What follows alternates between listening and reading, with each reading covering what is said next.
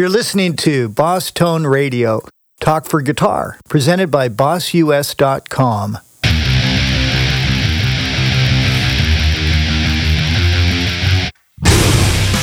Hi, Paul Hanson here.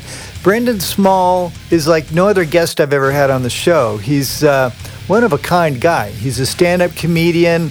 He creates TV shows, and uh, his current one is called Metalocalypse, which is about this virtual animated band, Dethklok. He co writes the shows and he does some of the voices, but the main thing is he's a really good guitar player and he does all the music for the shows too. I'll plug his website, brendansmall.com. That's where you can get his albums and find out about all kinds of interesting stuff. So without further ado, let's get Brendan on the phone. Brendan, it's Paul Hanson from Boss. Hey, Paul, how's it going? It's going great. So awesome to talk to you. Hey, yeah.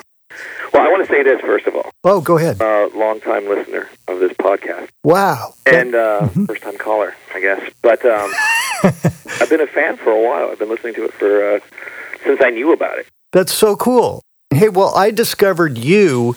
I was doing a project for Boss and Guitar World, and it was 2008, and your song Thunder Horse was featured in the song transcriptions. Right. Yeah. yeah, and and I was just really impressed with that song and the tongue in cheekness and and everything. It was really interesting. You know, we started the show somewhere around nine years ago. Uh-huh. Time has flown, and you know the whole project has become its own thing, and it's got its own world and its own music and its own guitars and its own everything. But um, that song was kind of a, a beginning song for people knowing about the show and knowing about kind of how guitar heavy the show was too. Because that song, a demo version of that song, was featured on a game. Yeah, Guitar Hero 2. Yeah, Guitar Hero 2. What happened was those guys were a fan of my other show, an old show from Adult Swim called Home Movies. Which I know. I watched a few of those.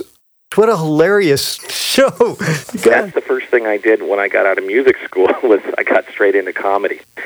And yeah. um and there was there's a guitar element in, in that show too, but um these guys were a fan of this show, and they said, "Hey, I heard you're doing a new heavy metal show, and we'd love to try to feature some music on this new game we'd like to send you a demo version of it called uh-huh. Guitar Hero. And they sent me Guitar Hero 1. I thought this is the coolest thing I've ever seen uh-huh. because I think this is going to turn people onto guitar music.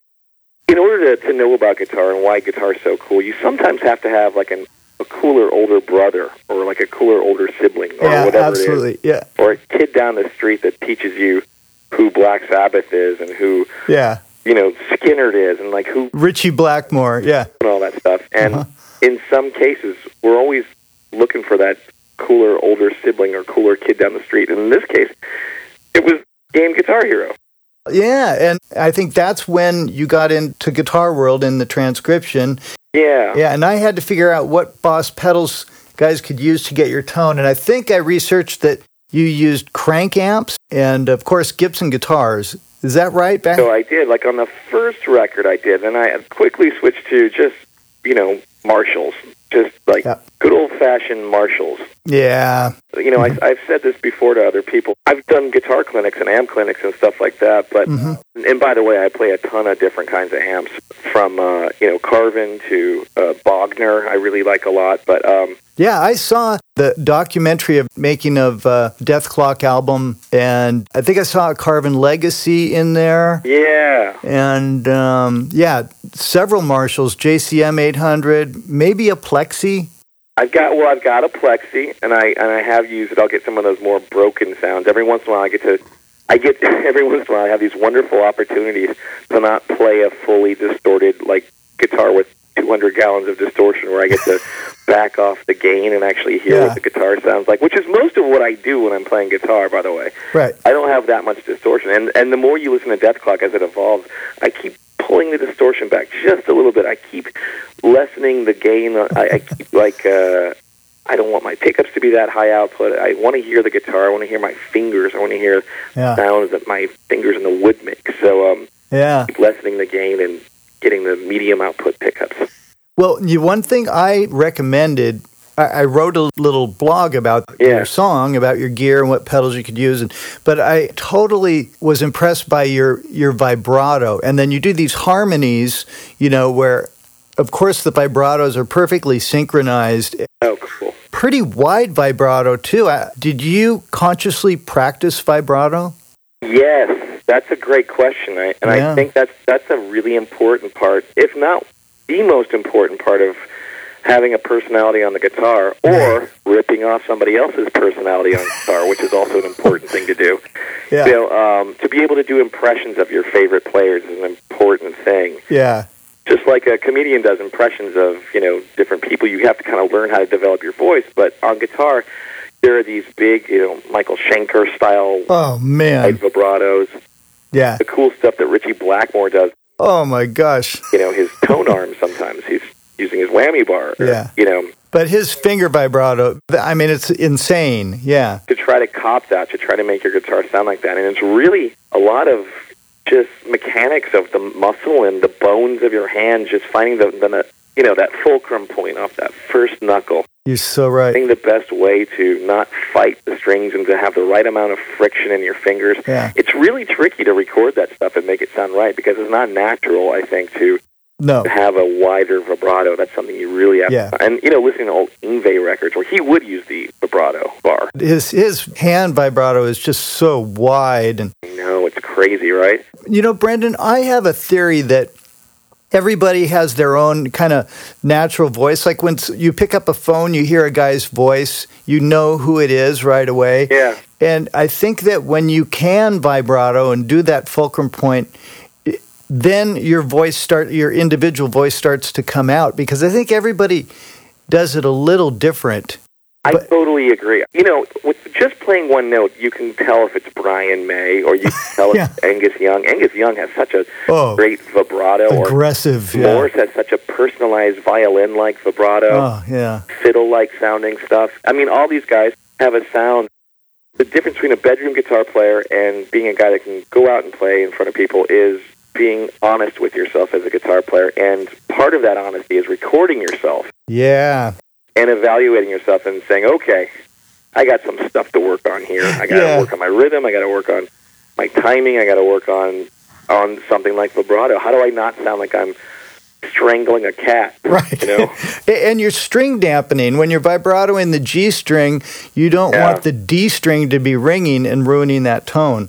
All that so stuff. true. And you know what? It's really funny, and, and, and obviously you know this, but watching a great guitar player just control his guitar, I, watching you know who does that so well and it's so so clear Mm-hmm. is Satriani. You Yeah. can watch where he's carefully putting one part of his hand or his arm or wherever it is Yeah. to make sure the rest of the guitar is not Yeah, making noise. usurping or, or, Ah. or overriding what's happening. And Jeff Beck, too, if you watch him, oh, he- yeah. oh my gosh. I mean, I watched him do um, somewhere over the rainbow in Chicago at, at a outdoor stadium, like 50,000 people. And Yeah. he did it a cappella, and I think he just played with his Strat into a Champ amp. Yeah. that is then re-amplified with like 50,000 watts. Right. and yeah, he's just using the whammy bar and bending notes up and down while he's dampening all the adjacent strings, so only the harmonic. And then and then so much control over his volume Yeah. and and also the the vibrato bar and all that stuff. I don't, I don't know why I'm not calling it a whammy bar. I'm calling it a thousand things, but the, it's a whammy bar. Yeah, isn't it funny that I think it was a, a lady who was writing the catalog in Fender who accidentally wrote tremolo bar. Right, right. Because And it- that, and that's not what it is. No, it's vibrato bar. It's a vibrato bar, and everyone calls it a tremolo bar. But yeah, it's funny how that stuck forever. Yeah. Um, I saw the Jeff Beck thing, the live at Ronnie Scott's Blu-ray. Which, if Mm-hmm. anyone listening has not heard that or seen that, rather, you must see it. I don't think I've seen that one. So that's a DVD you can buy? That's a Blu-ray you can buy, and that will change your life, and it'll make Oh. you go because. Because you know, here we are. We're on a Boss podcast. We're going to be talking about pedals and all that. Yeah. And the pedals and the delays and the reverbs and all the cool things, the choruses, and those are like having a big spice rack. That's the way I look at it. Yeah. Like sometimes you don't use every, you don't use paprika in every single dish, Right. you know. But it's nice to know that it's there, you know. And sometimes you'll need cinnamon, and sometimes you'll need cumin and things like that. yeah. But um, that's what you have in front of you is a spice rack, and you want to have all your options there. That's what Skunk Baxter called it. Yeah, I mean, like you're not going to need a, a ring modulator on every moment of every song, but if you But if you uh, if you use it sparingly, like there's a guy here in L.A. named Jamie Kime who's a great guitar player, and I saw him just smartly use a ring modulator on two notes in the middle of a solo, and I thought, wow, that's Wow. so punchy and so personalized, so cool. Yeah. But going Wow. back to Jeff Beck, here's Yeah. the guy plugged straight from his guitar into the amp. If anything good happens, it's his fault. If anything bad happens, it's his fault. Like you know, you can't Yeah. put on anything else. And that guy just has a very honest sound. I heard him say, this was really interesting. Uh, he likes a low, low volume because he can hear tuning better at a low volume. That's interesting. Yeah, I remember that. Well, there is a there's a huge difference in in volumes, and I learned this a really difficult way. You know, bedroom volume versus stage volume. Yeah. your guitar behaves differently. Um, even if you have a, a tube amp, you know, and you have the master set at, at like somewhere between zero and one, and you mm-hmm. play, and you don't want to wake your neighbors or Right. family or anything like that. And you can play, and you get very used to that. But once you turn up an amplifier, it's All kinds of different things. like the physics are different. It's almost like whispering versus screaming. Your voice sounds so different, you know, takes on different characteristics. And I remember when I was a kid, this is my defining moment of like, do I go forth and become a, a guitar player, an artist, or do I just decide to be an audience member for the rest of my life? I, I entered Yeah. a guitar competition in Salinas, California, when I was, I think, 15 years old, and I've been playing guitar for about a year and a half. Uh huh. And I wasn't bad for a kid playing a year and a half. And I decided to enter this guitar competition. Um, and what I didn't realize is that I was going to be really loud, and and I'd never played in a Marshall amp, like a big half stack. and it was the most terrifying moment of my life. And I sucked. I was terrible. My knees were knocking. the lactic acid was building up in my muscles. I was white knuckling the guitar, mm-hmm. bending notes out of tune, mm-hmm. taking chords out of tune, playing some three to five minute piece that was supposed to showcase my musicality and all that stuff. And I blew it. I blew it so badly that the whole audience averted their eyes. They were so embarrassed for me. I think most guitar players have had a moment like that, but do you, do you think that do you think maybe Yngwie or Eddie Van Halen never had that moment? I think you know what. I, I, whether or not they had it, they don't talk about it. Yeah. and I like to talk about that moment because it's it's about stage fright. It's about reckoning with the, the live, loud sound. It's about Right. reckoning with the audience, and and ultimately yourself. Because the most important you can thing you can do, I think, when you're a young guitarist or in, or you know a middle aged guitarist or anything, is to be honest and evaluate yourself Yeah. on that night, I I drove home with my friend who also blew it too. I had a good guitar friend who's still a good guitar friend of mine who also just sucked. Uh-huh. He blew it. He got nervous. And he we both just failed, flopped, flop sweatingly failed. Uh-huh. And um, that night, I you know I flipped open my guitar case and I looked at my guitar and I looked at my hands and I said, "What happened out there, guys? Come on, we can't let something like that happen." And I and I and I made a decision because up to that guitar competition, I'd been practicing harder and longer than I had ever in my very short guitar life. I was waking up earlier, I was staying up later, and I was concentrating because I had a goal, you know, Uh-huh. a real goal. Like I'm going to play guitar in front of people. And I thought, you know, if I can keep up this schedule, because in those two weeks that I was practicing for this competition, I noticed major improvements by mm-hmm. playing, focus, like thinking through problems, using my brain, not just my hands, Right. to solve problems on guitar. And that's an important thing too. Just there's a really good reason something doesn't sound good on guitar. There's always a good logic there, which is great about guitar. You can always fix it. Something one hand is covering up something, you know, or something's muting something out, or you're not getting there at the right time. Your two hands are not arriving. Right. I was so humiliated by that, and I, I thought I cannot let this happen again. I have got to correct this, and I've got it's got to start with my brain, and it's got to start with my hands at home. And how do I how do I do that? And I guess part one is keeping up a very honest work schedule, recording myself, listening to myself, and uh, and sure, all that audience stuff and, and stage fright is going to keep on happening in some way until you slowly learn how to breathe and and and perform in front of people. And you kind of have to perform regularly. Yeah. In researching you, I did hear you describe that story not in as much depth, but afterwards you said that you looked at your hands and you said, Look, guys, okay, we're not going to do that again. Yeah. And I thought Howard Roberts, the, he was the founder of uh, GIT or Musicians Institute Yeah. in Hollywood. Yeah, he said when you make a mistake, if you look at if you look at the note that you're playing wrong and Yeah. play it and say no, and then Right. play the correct note and make a mental note and say yes, this is the note. I, I, I just think when you described that you looked at your guitar in your case and you said, "Okay, we're going to fix said this." no. is what Yeah. I said. I said no. Yeah, Bad dog. you are a big. You are raising a puppy, and that's yeah, is your is, and you you do have to go through the yes and the no, and oh, it's really hard to do this, but you have to, you know. that's an interesting way. Yeah, you're raising a puppy. That's your your guitar I think technique. everything in life is raising, like, because I I'm a I'm a dog lover, and I Uh-huh. have a I have a new dog, and uh, you know when you when you have a puppy, and Mhm. every like when you're doing a TV show, there's a lot of bad dog. No, we can't go up on the couch. That's not right. You have to stay over. Okay, good. You're sitting down. Great, and we get rewards. yeah, Get that? That's everything is raising a puppy. I think, and a Wow. guitar is the same thing.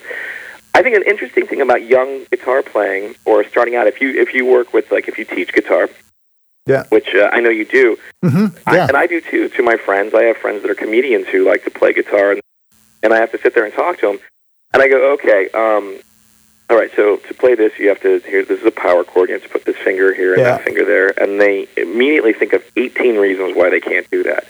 and one of them is my hand won't go that way. yeah, My, this thing won't get there in time for that. I can't do this. And they put 400 barriers up in their brain about why something can't happen. And right. and then and, and and what you have to do is talk them into it.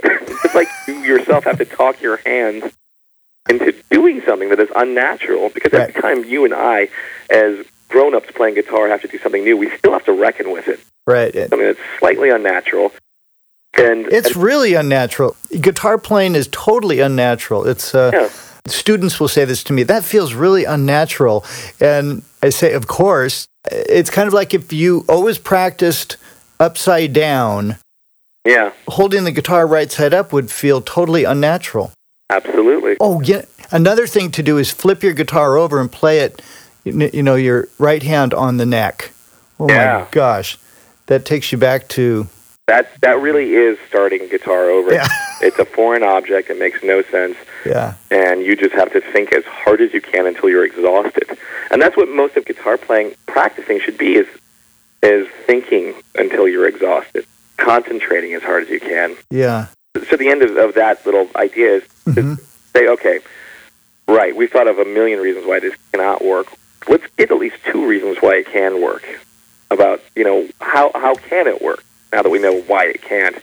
Because the first thing we do with something new is is is talk ourselves out of it, and Right. and it's a, it's it's a fun challenge to know that that's going to happen and to reason your way out of it. right. A- And also, my opinion, I think two words: massive repetition. Yeah, repetition with concentration too, because Yeah, know that we can we can put our guitar on, we can play it, and we can also um, look at our phone four hundred thousand times, and look at the computer about a million times, and uh, but shut all that stuff off and go. Okay, if I do fifteen minutes of the hardest concentrating I can do, yeah, then I'm, I think I'm gonna I'm gonna nail this piece. You know, and and that's what I do with guitar. I really think about. First of all, we're organic things. We're these amorphous blobs. These humans. We're like shapeshifters. We're skinny one day. We're fat Yeah. the next. We're sore in our wrists sometimes, and we have to work that out. Every day is different, and your guitar playing is going to be different every single day. Even if you've learned all this stuff, like I've spent, I spent all the requisite hours learning all the Paul Gilbert sextuplet licks off the Oh my gosh. all that stuff. Yeah, And some days I got it, and some days I don't. And the days that I don't, I have to go back to zero and go, how did I get there? I've got to slow this thing down. I've got to get out the metronome, and I've got to realize that, oh, right, I don't have to white knuckle the pick yeah, and let it glide over the strings, and I can go much faster and more accurately, and make peace with the uh, the stupid metronome. It's driving me crazy. yeah. I remember I was in an airport. I got to tell you the story. I'm Yes. in an airport, sitting at the Manchu Wok, eating uh, stir fried vegetables, and I was reading your piece in Guitar World magazine, and Yeah. um, you describe you use jazz three picks and use the ones that are colored like. Uh, you, I think you called it a toenail fungus or something. Oh yeah, yeah, yeah. Um, that's what these picks look like. Yeah, it looks, Yeah. it looks like somebody with an open toed shoe with just the worst, like fungal um, kind of. Uh, I don't know what it would be, but um, these picks by Dunlop that I love, I used to use Jazz threes all the time, and I used them throughout like my college career, and I couldn't play guitar without one. Then one day Dunlop said, "Hey, we're going to send you some picks," and I said, well, "Listen, I don't use any other picks. I'm I'm a, I'm that guitar player that if I don't find a jazz three, I'm not playing guitar that day. You know, I'm totally with you on that. It's true. It's very personal. You need that tool, and it's also like Dumbo's feather. Whatever it is, we we think we need it, hmm and um, we can't play the gig without it. Then they send me these things called the Ultex pick Right. and it's a really interesting. Um, you realize the density of the plastic of the pick has a lot to do with your sound. You know, the difference between plucking a string with your fingers versus the density of a pick from like the old Fender tortoiseshell things to Mhm. uh, to those really hard plastic ones. This one is a really interesting density that I really like the sound of the attack a lot of. And it has a sharpened point, but it was a bigger pick, and I had to kind of reckon with that. So I felt like I was playing with a huge, you know, flopping seagull wing. So isn't this the the same size as the Jazz Three though? No, not these ones. Maybe I started out with some that were that size, but the ones that I use right now A little bigger, huh? Are a little bit bigger, almost the size of like what your standard Fender is, but with a sharper point and with Ah. different polymer. You know what I what I like about those? Uh, I call them butterscotch, or you know, they're kind Better of word than toe fungus. yeah, More pleasing. That's a better way to sell. it. yeah. My wife calls them butterscotch, and and they fall on the floor, and they're the same color as our carpet, and she scoops them up in the vacuum. I'm Uh, sure I lose like at least one pick a week in the vacuum. yeah, But it's all over my house too.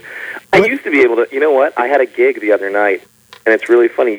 I have like a bunch of them. They sent me a lot, and and there's a reserve of those picks in my house. You know, it's really important because, as you know, like we said, if we don't have those picks that we love to play with, yeah, I'm it, playing guitar that night. Did a show two nights ago at the Baked Potato here in Hollywood, which is Yeah. a regular comedy and music show. on Ventura Boulevard, Yes, on uh, Cahuenga. Cahuenga.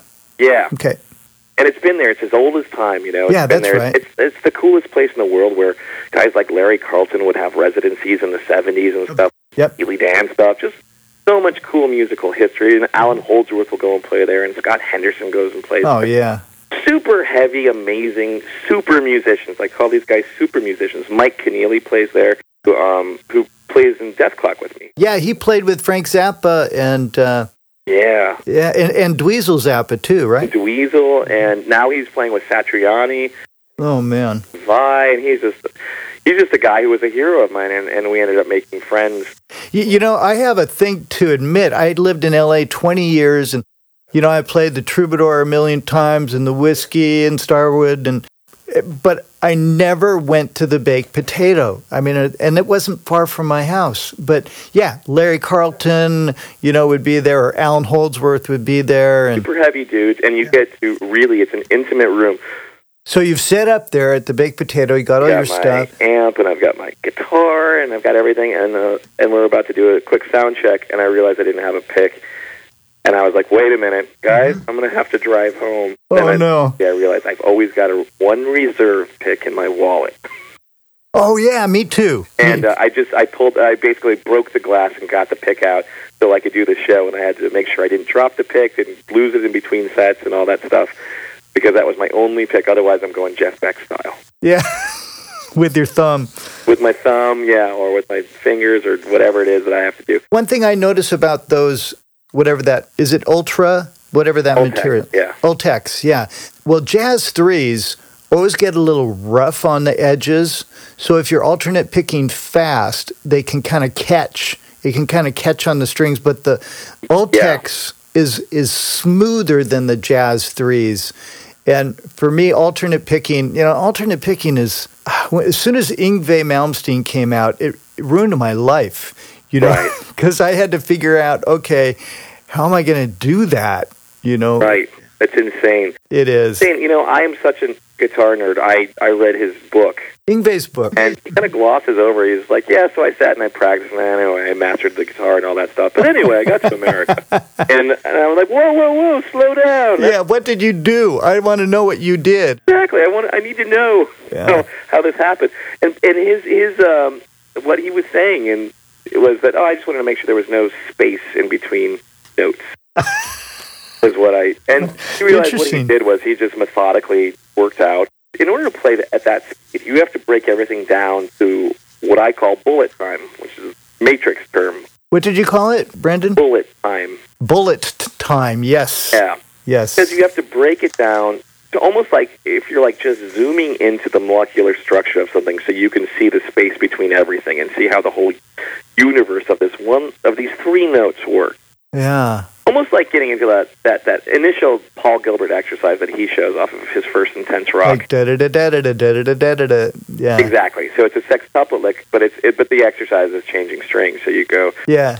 You know. And you do outside outside string crosses. Yes. So it would be like if you're playing fifth fret on the G string, yeah. uh, fifth fret, seventh fret, eighth fret on the G string. That would be down, up, down, and then you cross to the B string, play the fifth fret, and that would be up up. Yeah. Da, da, da, da, and so you're doing the Gilbert outside. Exactly. Picking. Number two picks in the same direction, and you go up. That feels like it may be an again an unnatural movement, but you make peace with it and you go as slow as you can, and then you have to add the most important part, which is some kind of a tempo to play that to, because you can do that to your blue in the face, and all of a sudden you hear a you go, well, how do I even make something like that work? and you have to start counting out what sextuplets are. One, two, three, one, two, three. Or the um, the old metronome. Yeah. The metronome. It's such a. The metronome is like.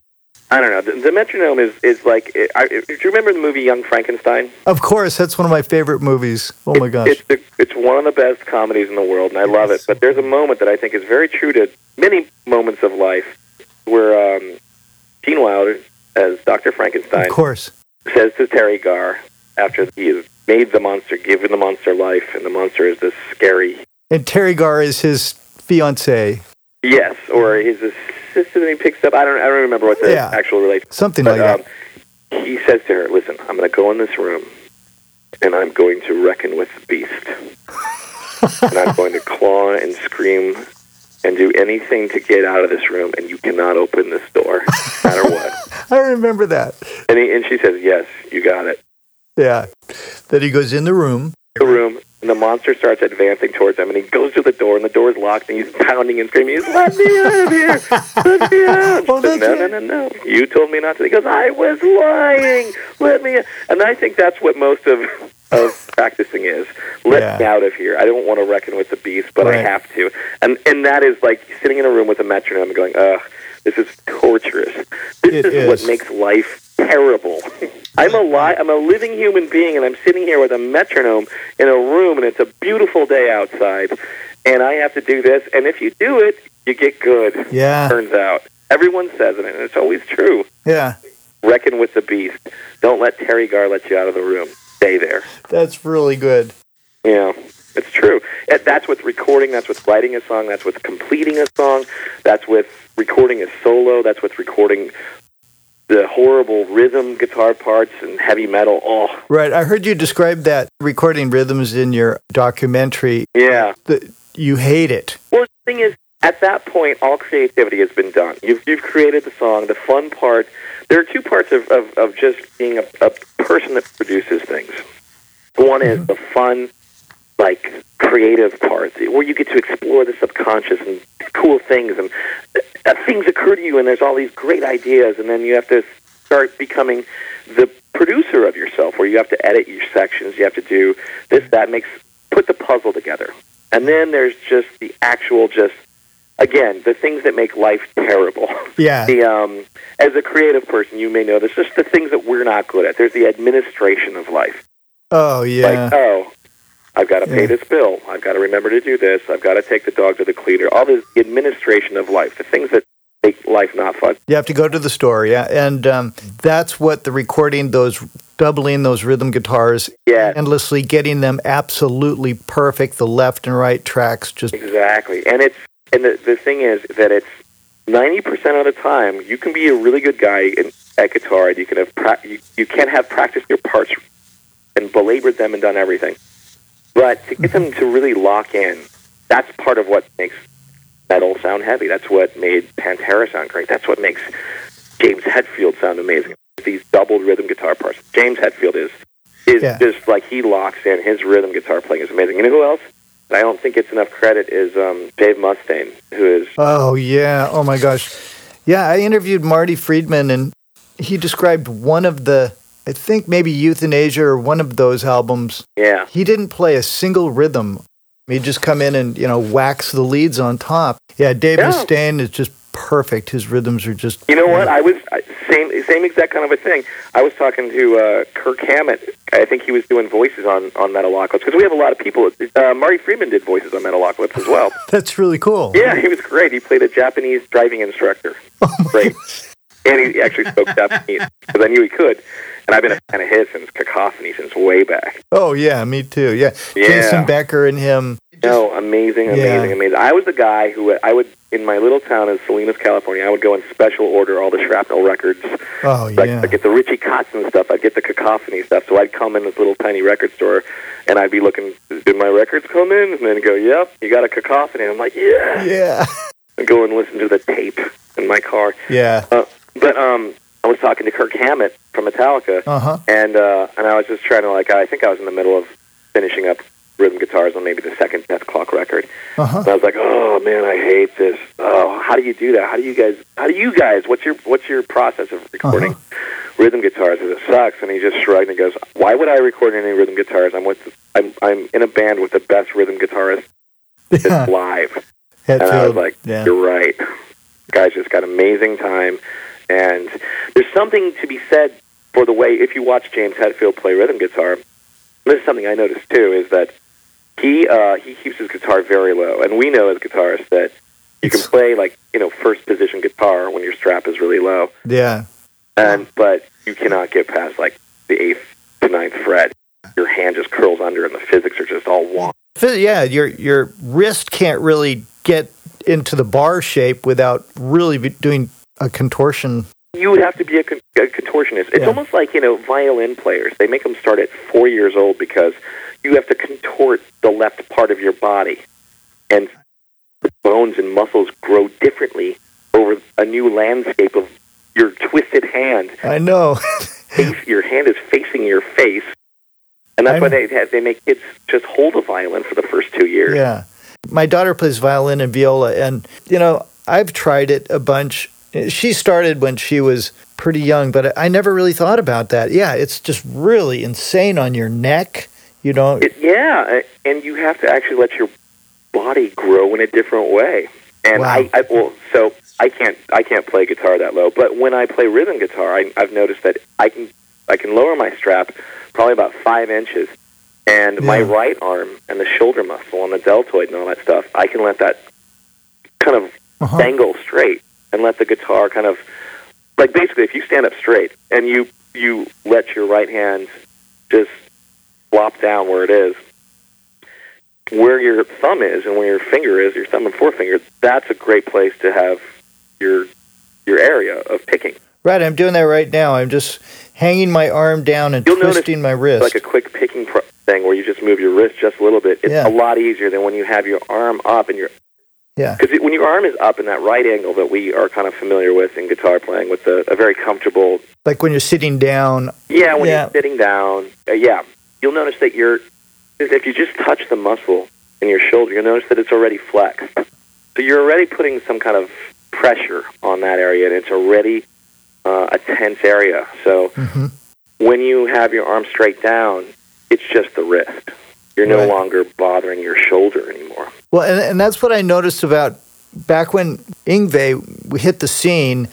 I had a video of him, and he's just twisting his wrist just the tiniest little bit, Yeah. and the notes are like, you know, like Paul Well, Gilbert I mean- desc- described like playing cards inside uh, bicycle spokes. Oh no, I remember that description. That I was love that. guitar, the practicing musician magazine, and I that always Yeah. stuck with me. Paul Gilbert said, Yeah. "Popsicle stick and bicycle spokes," or something Yeah, like that. something like that. Yeah.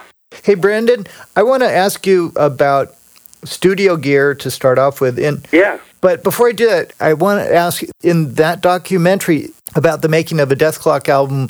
Is that studio your studio? There were two different studios I think that we showed. Most of it was um, Ulrich Wild studio, and Ulrich Wild is a He's he's uh, he co-produces not only your solo album but your yeah, Yeah, Dethklok album. stuff. I saw him a long time ago, and basically, you know, my understanding of, of recording was pretty simple, and it's actually a pretty good philosophy. And I, it was later kind of it, it became a stronger philosophy, and uh, as I continued, which is basically the, the philosophy, the ultimate recording philosophy is try to write something cool and then try to play it right. That's the ultimate recording philosophy. Everything else is just basically, you know, you've got a spice rack. You've got a thousand spice racks with, Right. that can keep on blooming into other spice racks that you can use. But try to write something cool and try to play it right. right. And then you're going to win. Your record's going to sound cool.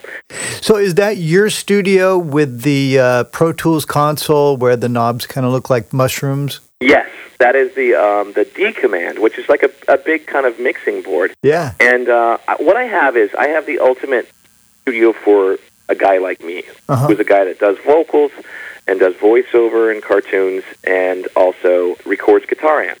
Started out with all the leads of the first record. Did that from my home apartment at the time. I had a, a one bedroom, and then I thought, you know, if I ever get a place, a new place where I can build a studio, I'm gonna build the ultimate guitar studio I noticed some Neve mic pre's. yeah, I have the BAE audio ones, like the Neve strips, which were recommended to me by both Satriani and Steve Vai. Brent Averill Enterprises. Yes. B-A-E. Yeah, he he was in Sherman Oaks. At his house, he would cannibalize old Neve consoles and build them into modules.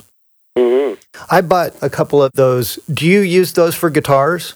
I do use them for guitar. They're so good. What what happened was my idea for the studio was I want to be able to turn up guitars really loud, Yeah. tube amps to be able to open up and sing as much as they can at, at, at the right volume. It's like I want to be able to have things up like between three to five and have my guitars loud. So the next part was how do what do I do for microphones and what do I do for microphone preamps? So the coolest thing about Metalocalypse is that I've made I made this decision that I was going to cast people who were kind of my musical heroes and give them an opportunity to be funny because all these people, as you've noticed probably, have good senses of humor in Oh yeah.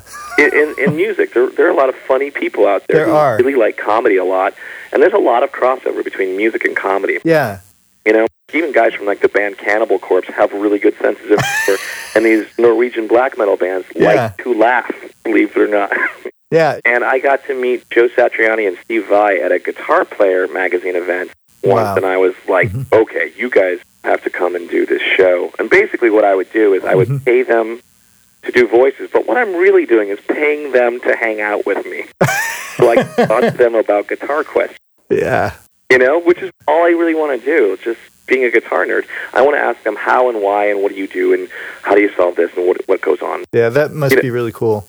It is really cool. So both Satriani and Vai, if I have a guitar question and I really want a really great answer, I'll ask them. And I asked them both, and I went over to Steve Vai's house. Mhm. I took my iPhone, and he he was recording at the time, and uh, he played me a demo of something that would be his most recent record, which was just so cool to hear.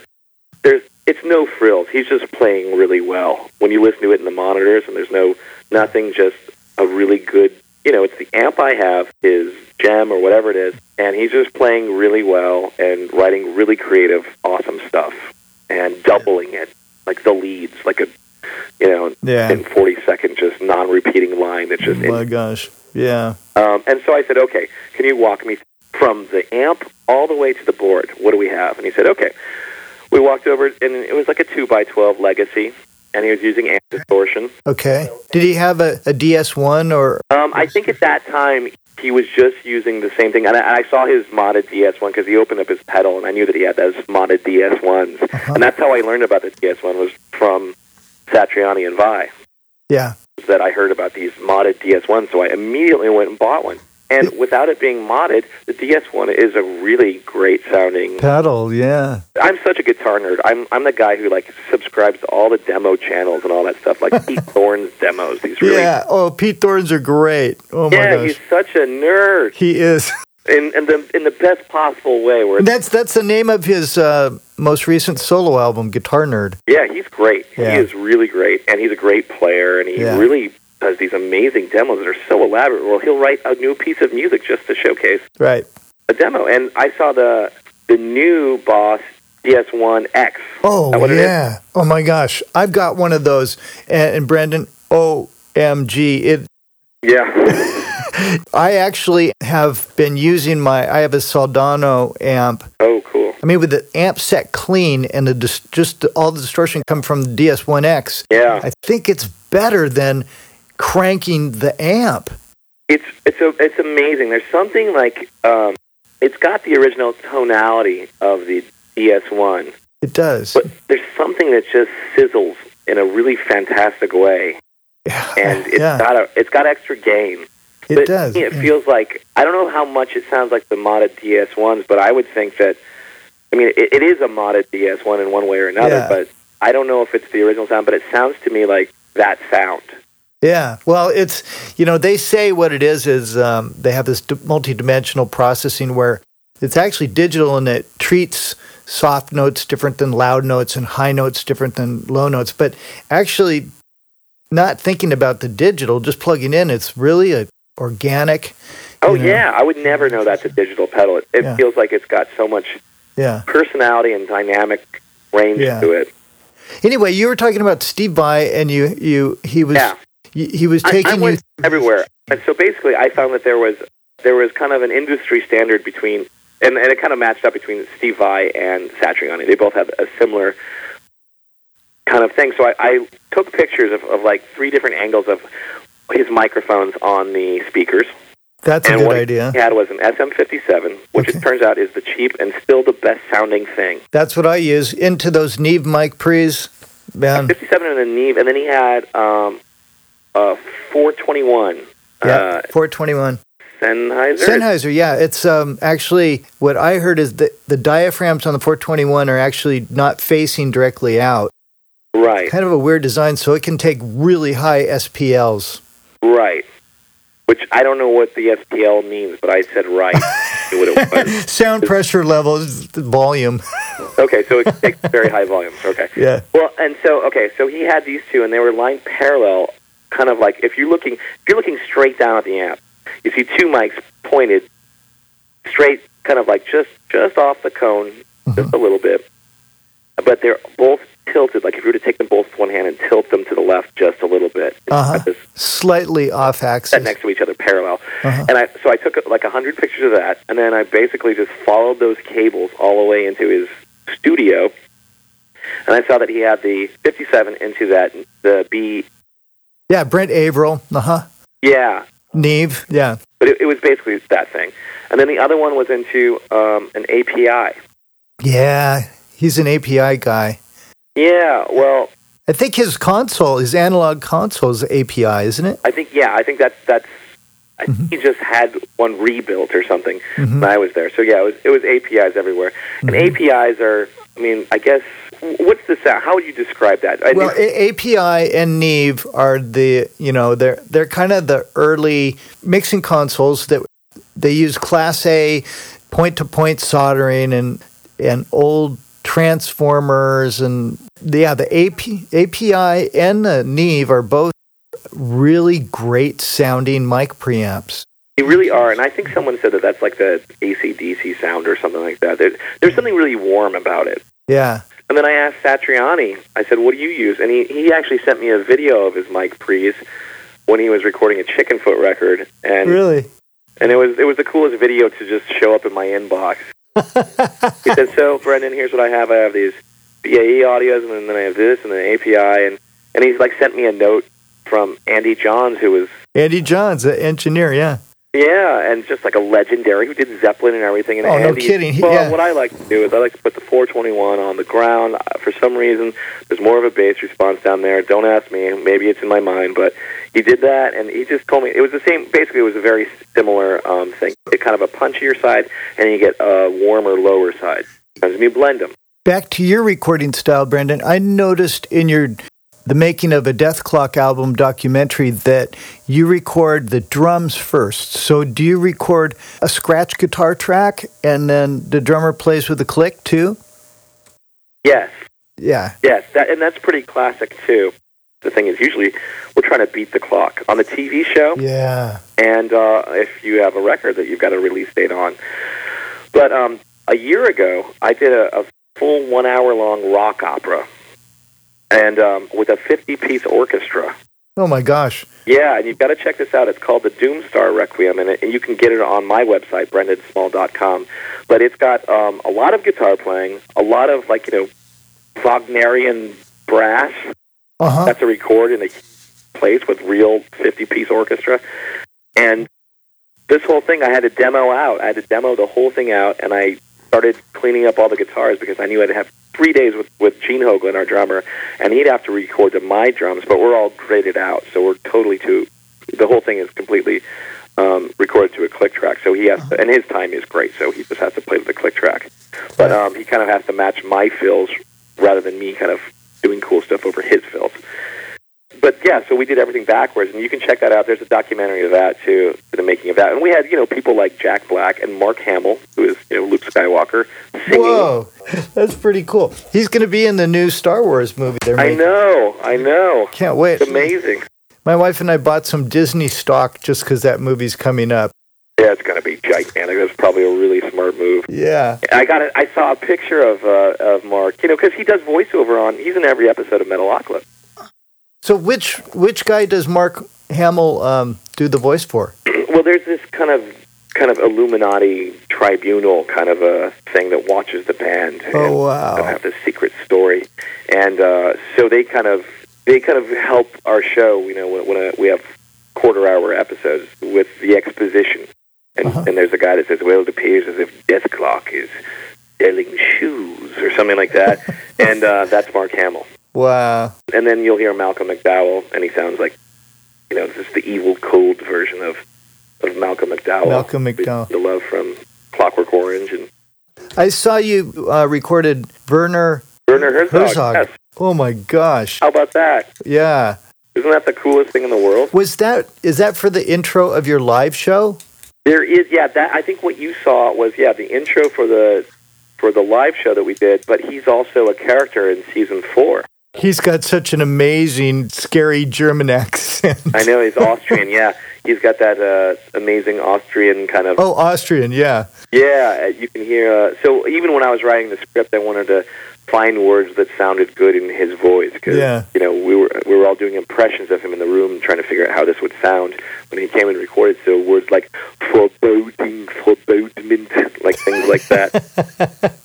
Yeah. But he was great, just the coolest guy in the world. I had his character do a lot of singing in this rock opera, but I I didn't want to change my melody, so I did an impression of him in the rock opera. So I just found that gravelly lower part of my voice and that breathier part to kind of do my again, we're talking about impressions, Yeah. impressions, impressions of other people. and, and that's what you do, and that's part of your job is doing all these voices and Yeah, I did a Werner Herzog, my version of his character in the Doomstar Requiem Dethklok uh, rock opera. So you'll hear that. He's probably one of the first voices you'll hear on the whole thing after this big kind of Jesus Christ superstar um, overture I'm going to check that out torn for sure. everything. It's pretty cool. Yeah.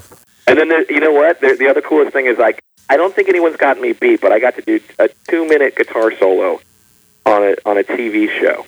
2 Uh-huh. minutes worth of nonstop guitar. Wow. That's that's got to be a record. yeah, you can you can check it out on iTunes, but you can hear the whole the album where you hear like uh, basically this flashback of when the rhythm guitar player Toki Wartooth Uh huh. gets into the band and he has to I saw that, and then it becomes a duel between Toki and. yes, that's part of the rock opera. You know, I put it out a year ago, and we we tour very infrequently, just because I'm usually working on a TV show or I'm Right. doing stand up or I'm doing whatever, and it's you know it costs a lot of money to get this thing up and running. Yeah. But we just did a show, which is kind of the highlight of my year, where we got to close out this thing called Festival Supreme, which is um, Tenacious D's big comedy and music festival. and it's like you know twenty thousand people, and they had people like um, I mean, we got to be on a bill with Janeane Garofalo, Norm Macdonald, Zach Galifianakis, and um, Cheech and Chong. Wow. And we got to close out the whole night, and we got to do all that stuff live. It was the Oh, only that's we so got cool. To do it, but play the duel live between me and Mike Keneally. And is the video on the screen behind you?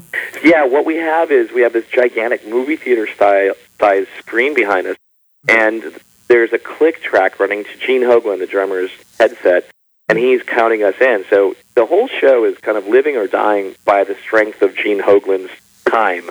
the guy just like he is unflappable. He is just a powerhouse. What happens is, is a very cool thing where everything is matching up on stage Right. with what's happening visually, and we get this really cool thing where people are just kind of mesmerized. You know, I heard you describe your live band, the Dethklok live band with Michael and uh, Brian. He's the bass player. Yeah, Brian May, who's now playing with Guthrie Govan. Oh, wow. And then your drummer, Gene. And you said they make you look so good, so good that you could actually even drop your guitar and you still look good. And you yeah, said, I would still look like cool as the best guitar player in the world. I could drop my, and I have dropped my guitar. Uh, well, hey, um, are there any favorite Boss pedals that you have? yes, yes. I've been messing around with a lot of stuff. You know, as you know, as a guitar player, we've got the spice rack in front of us, so you're Yeah. always swapping something out and making room because there's only so much room. Right. um, in the place. But I, I have to say, and I recommend highly, um, the the new DS1X is really cool, and I think the OD1X is really cool too, which is the overdrive version, the new overdrive version. Oh, me too. Yeah. That is a really cool sound, and you can use it on its own, or you can put it in front of a dirty amp, and I think that's really cool. Um, a staple, I think, in everyone's pedal board is the the tuner. The TU, it, well, now it's a TU3. Okay, and then I've been um, playing around with the the uh, the harmonist, Oh, yeah, that, the PS6. which is a smart harmonizer. Yeah. and an octave pedal, and it's a like a whammy pedal-y kind of a thing too. Yeah, you can have it do. meow. Yeah. You can do like cool like dive bomby things Uh-huh. and like really cool stuff if you have like you know a fixed bridge and you never get to make any of those sounds. You can make cool sounds with it. So it's got a lot of stuff and it sounds really really clean. And Yeah. it, it, the octave pedal on that I use that a lot because it's just a really solid, really good tracking on it too. Uh, on the PS5, Or the PS6 is that what it is? PS6, yeah. Do you know what? If I want to do a bass sound and not use a guitar synthesizer or anything like that, I think the PS6 dialed down an octave is the best Yeah. way to do it. That's what I that's what I have it set to. Yeah, it's a great octaver, and it yeah it tracks your notes really well. Yes, it really does. Mhm. Um, so those are those are cool things, and those are often on my pedal board at any given Mhm. moment. And then um, the other thing that I think is really cool is the uh, the slicer. Oh yeah, That thing is so cool, and there's so many different things. And I'm now that's one of those things that it's really cool to get an expression pedal hooked up to. and do you use the expression pedal to change the speed? You can slow down. So if you're playing with a band, I think you can adjust your tempo a little bit. Yeah. You know what I mean? What I've used it for is recording, and there's a gosh, I think it's is it a MIDI input, some type of input for synchronizing. I use Digital Performer, and if Oh. you take a MIDI out, then it will synchronize. Oh, that's cool. Yeah, it will synchronize to whatever clock you've got. You, you know what? Yeah. I think these, these pedals do so much. They do so much cool stuff, and they've thought about stuff that I will never be able to think I about. know. But that is really cool. And I, the way I use almost my guitar, my pedals, Pro Tools, all the Boss stuff, I use about I use it like I use my brain. I use about four percent of it, Yeah, and I try to use, I try to squeeze the best four percent I can because that's all I can mentally handle, and that is the coolest way to you know what? Because the cool thing is that all these pedals, when you plug them in, when you put everything at zero, you're going to get something really cool, like right down the line at twelve o'clock. you write at twelve o'clock. That's that's what I do too. If I have a Boss pedal and I want to see what it does, uh, every every knob straight at twelve o'clock, and then then go from there. I want to say one other thing. First of all, for anyone that's listening to this thing right now, I don't I don't know if you've listened to this podcast before, but there are so many other cool podcasts that are so informative about really cool topics that I don't think we get to hear about. I listened to you talk to Jude Gold Yeah. uh, who's a buddy of mine, and I just saw him the other night. But what a cool talked- guy. hmm You guys got into a really interesting conversation about tuning the B string. Yeah. Remember that? Yeah, yeah. Anyway, I just want people. I just want people to know that you should go back. You should, if you're a guitar nerd like me, go through the whole library and listen to all this stuff because um, people spend all this time in cars, and you may as well learn a couple of cool things about guitars and get in, and get inspired. Yeah. Which is what I do with this podcast. Yeah. And that Jude Gold talk about tuning the B string is just it's an unspoken thing that we've all we've all experienced Yeah. It- every day. for me, I constantly am looking at a tuner while I'm recording. You always have to keep questioning. And with the amount that you record, Well, it's funny. We talk about that a little bit in, the, in that that CreativeLive thing too, which is basically when I tune low, when I tune to like to C standard, which is a lot of the Dethklok stuff. right, right, Um, two full steps down, and if you hit a string a little bit harder than you normally play it, it'll go sharp. yeah, it'll go sharp. It goes sharp all the time. Yeah. And then if you play, you know, I play on like what, probably like 13s to 56 is when I'm tuned down low. Oh, really? And Yeah. um, and I use those really strong chord Dunlop strings that have a really powerful chord, and they'll stay in tune. But Mm-hmm. um, your guitar will start going sharp. It'll start creeping. It'll start tuning itself up. Crazy phenomenon. But um, but the the best thing you can do is just when in doubt, listen to the guitar. Does that sound in tune to you? You know, Yeah, listen and constantly check your Boss TU3 tuner. absolutely.